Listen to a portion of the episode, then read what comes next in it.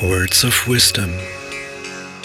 Worte auf dem Weg zum inneren Frieden.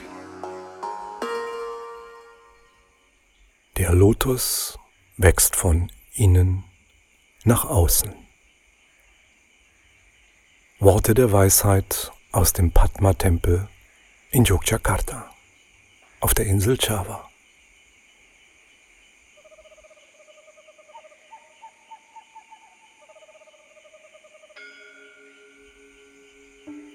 Es sein, dass wir uns darin täuschen, wie wir die Welt und uns selbst verstehen? Das jedenfalls berichten uns die alten Hochkulturen des Ostens, wenn sie vom wahren Selbst sprechen. Unser höchstes, vollkommenes Sein sei eine innere Erfahrung.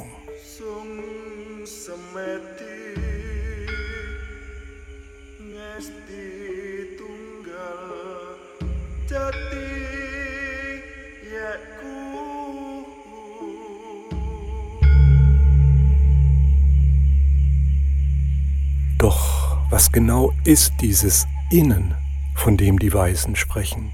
Und wie kommt man da hinein, um dieses Geheimnis zu ergründen?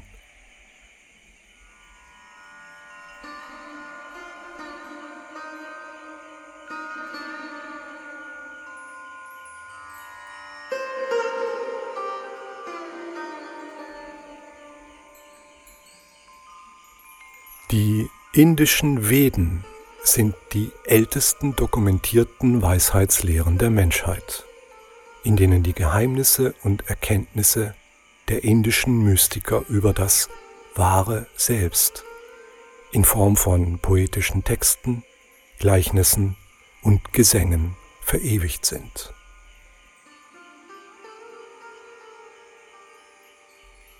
Ihr Umfang umfasst mehr als 30.000 Seiten Text. Daraus hat man mit den sogenannten Mahavakyas, Maha den Großen und Vakyas den Sätzen, den großen Sätzen also, die wichtigsten aller darin enthaltenen Erkenntnisse hervorgehoben.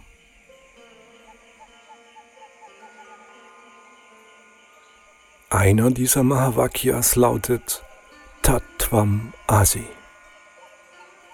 was übersetzt so viel bedeutet wie Das bist du. Er stammt aus einer Upanishad, dem poetischen Teil der Veden. Und die Geschichte geht so.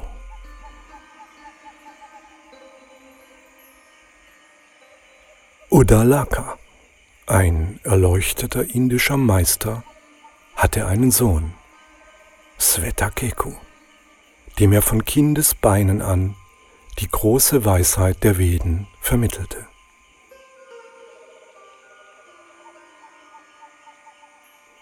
Schon früh übte Svetakeku jeden Tag die Innenschau, die sein Vater ihn lehrte. Als der Knabe zum Manne reifte, sagte er eines Tages zu Udalaka. Vater, seit ich mich erinnern kann, übe ich täglich die Meditation. Wieder und wieder habe ich versucht, in mein Inneres zu schauen, um herauszufinden, wer und was ich bin. Aber eine Antwort habe ich bis heute nicht gefunden. So sage mir, Wer bin ich?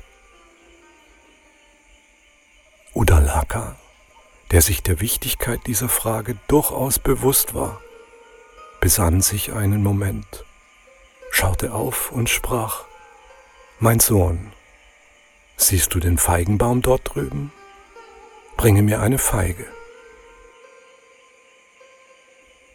Svetakeku brachte die Feige und legte sie vor sich auf den Tisch. Da bat ihn sein Vater, die Feige aufzuschneiden und ihm zu sagen, was er darin sah. Ich sehe kleine Kerne, antwortete der Sohn. Schneide einen der Kerne auf und schau hinein. Was siehst du?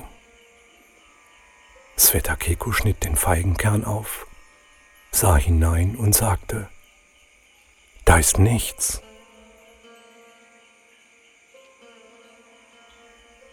Da lächelte der Vater und sprach, dieses Nichts ist reiner, formloser, lebendiger Geist, den du nicht mit deinen Sinnen wahrnehmen kannst. Aus diesem lebendigen Geist erwuchs der Feigenbaum. Das ist die feinste Essenz alles Lebendigen. Das ist das wahre Selbst. Tatvam Asi. Das bist du.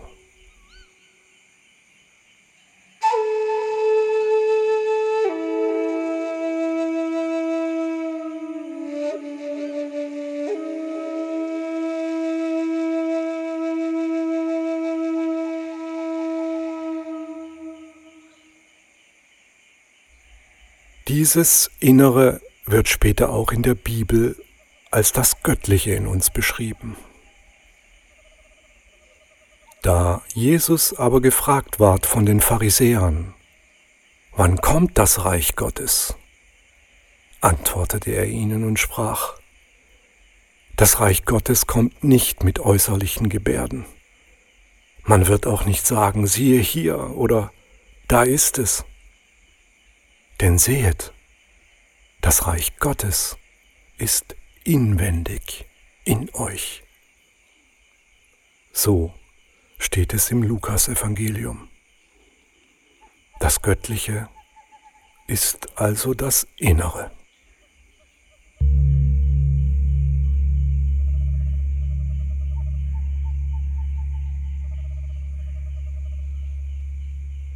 Und auch im Sufismus, der Mystik des Islam, sagt Rumi, es gibt nichts außerhalb von dir. Schau nach innen. In dir ist alles, was du dir wünschst. Das, was da ist, bist du.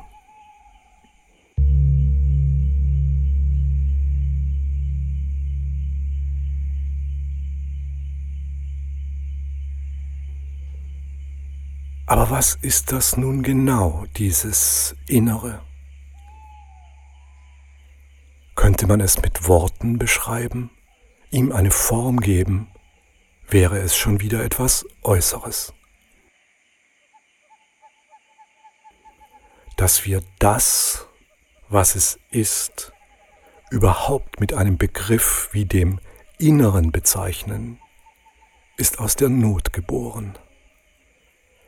Es stammt wohl daher, dass der Mensch in der frühgeschichtlichen Praxis der Meditation etwas erfahren hat, das über seine sinnliche Wahrnehmung des Äußerlichen und damit des Körperlichen hinausging. Es war also das Nicht-Äußere, das dann in einer sprachlichen Logik das Innere genannt wurde. Dieses Innere ist natürlich nicht das Innere unseres Körpers.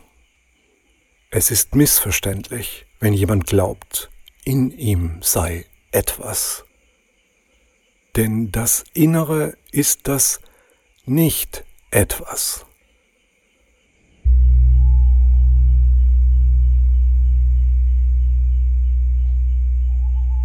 Alles, was man sich vorstellen oder an was man glauben kann, ist es sicher nicht. Es ist undenkbar, aber es ist da.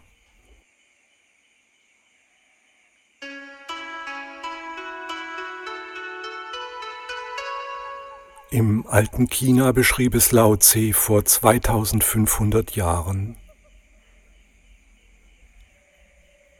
Man starrt es an und sieht es trotzdem nicht. Es ist farblos. Man lauscht ihm und doch hört man es nicht. Es ist lautlos. Man erfasst es und kann es doch nicht festhalten. Es ist formlos. So steht es im Tao Te King.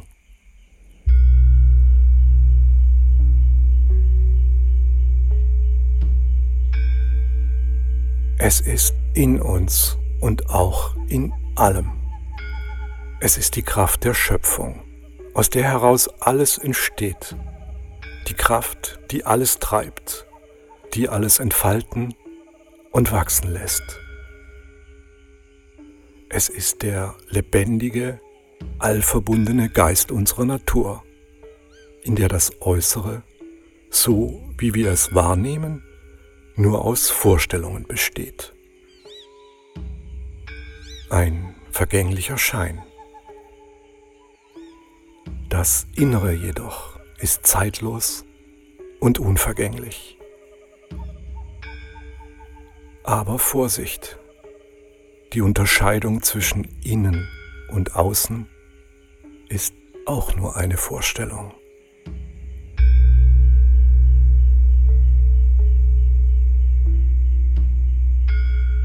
Denn das Innere, das wir uns vorstellen können, braucht stets ein Äußeres und umgekehrt. Sonst könnten wir es ja nicht unterscheiden. Unser Verstand erschafft die Bilder, aus denen unsere äußere Welt besteht.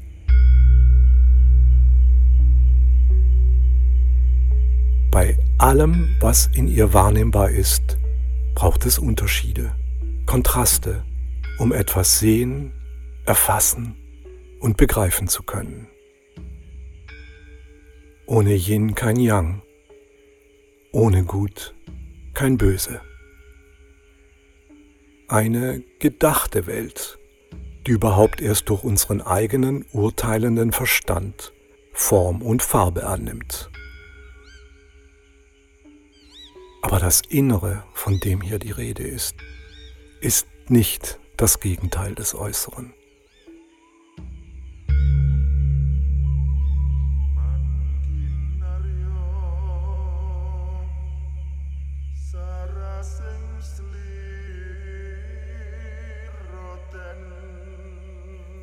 Im Inneren ist alles eins und in diesem einen ist alles. Brahman nennen es die alten Inder. Das eine, von dem es kein zweites gibt.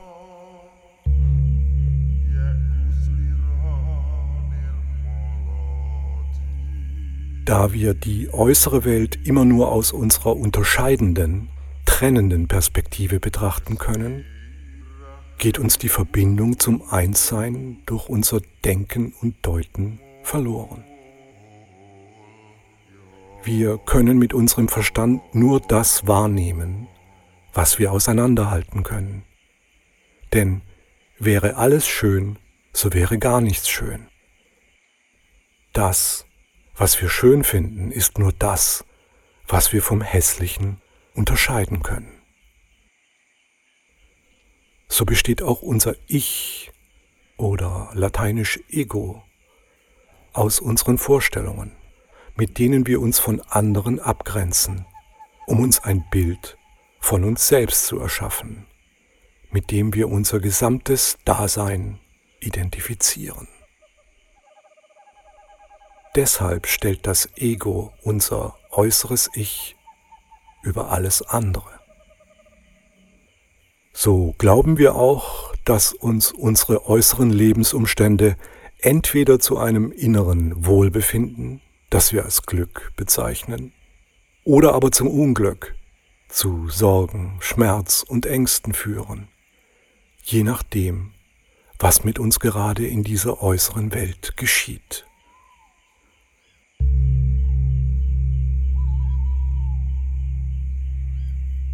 Für die einen ist das, was geschieht, Zufall. Für die anderen ist es Bestimmung oder Schicksal. In Wahrheit ist es immer das, was wir darüber denken. Und auf dieses Denken haben wir selbst keinen Einfluss. Denn niemand kann sich aussuchen, was er denkt, solange er seinen Geist nicht entsprechend geschult hat, um sich von seinen eigenen Einbildungen zu befreien. Dies zu erkennen, ist der Kern aller östlichen Weisheitslehren. Kontemplationen, die nun in neuer Form zugänglich werden.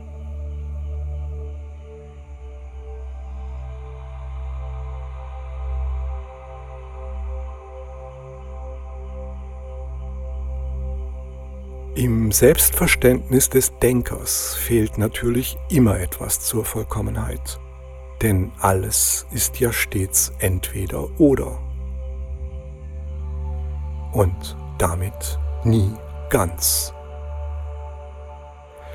Deshalb ist das denkende Ich permanent damit beschäftigt, diese scheinbar unvollkommenen, unbefriedigenden äußeren Umstände in etwas Befriedigendes umwandeln zu wollen. Change wird zum Zauberwort unserer Generation. Wandel. Selbstverständlich im Äußeren. Alle und alles um uns herum sollen sich wandeln, bis wir selbst endlich mit allem zufrieden sind. Nur das eigene Ich bleibt das gleiche.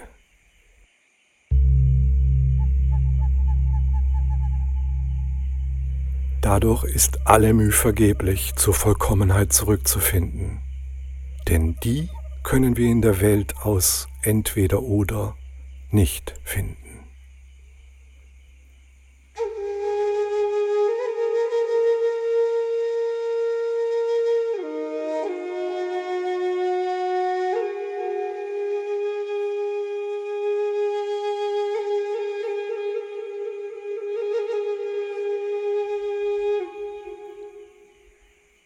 Unsere Vollkommenheit ist eine innere Erfahrung, die Erfahrung der Allverbundenheit, der Ganzheit.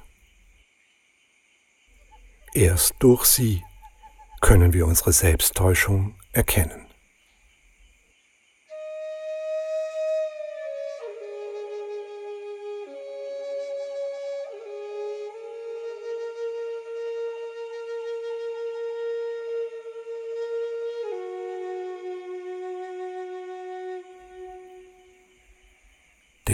Lotus wächst von innen nach außen, wie alles in der Natur. So auch du. Dein Inneres bestimmt dein Äußeres und nicht umgekehrt. Wenn du dieses innere Ganzsein erfährst, dann erkennst du, wer und was du in Wahrheit bist. Aber ist das wirklich wichtig? Es ist das Einzige, was wirklich wichtig ist, um dein wahres Selbst zu entdecken. Denn wer sich in sich selbst täuscht, täuscht sich in allen Dingen und bleibt dadurch unvollkommen.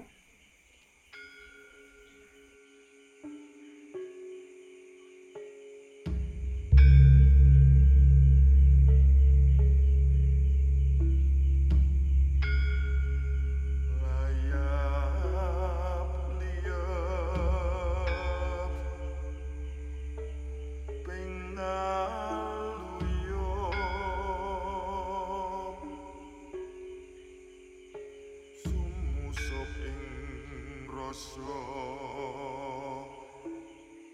Just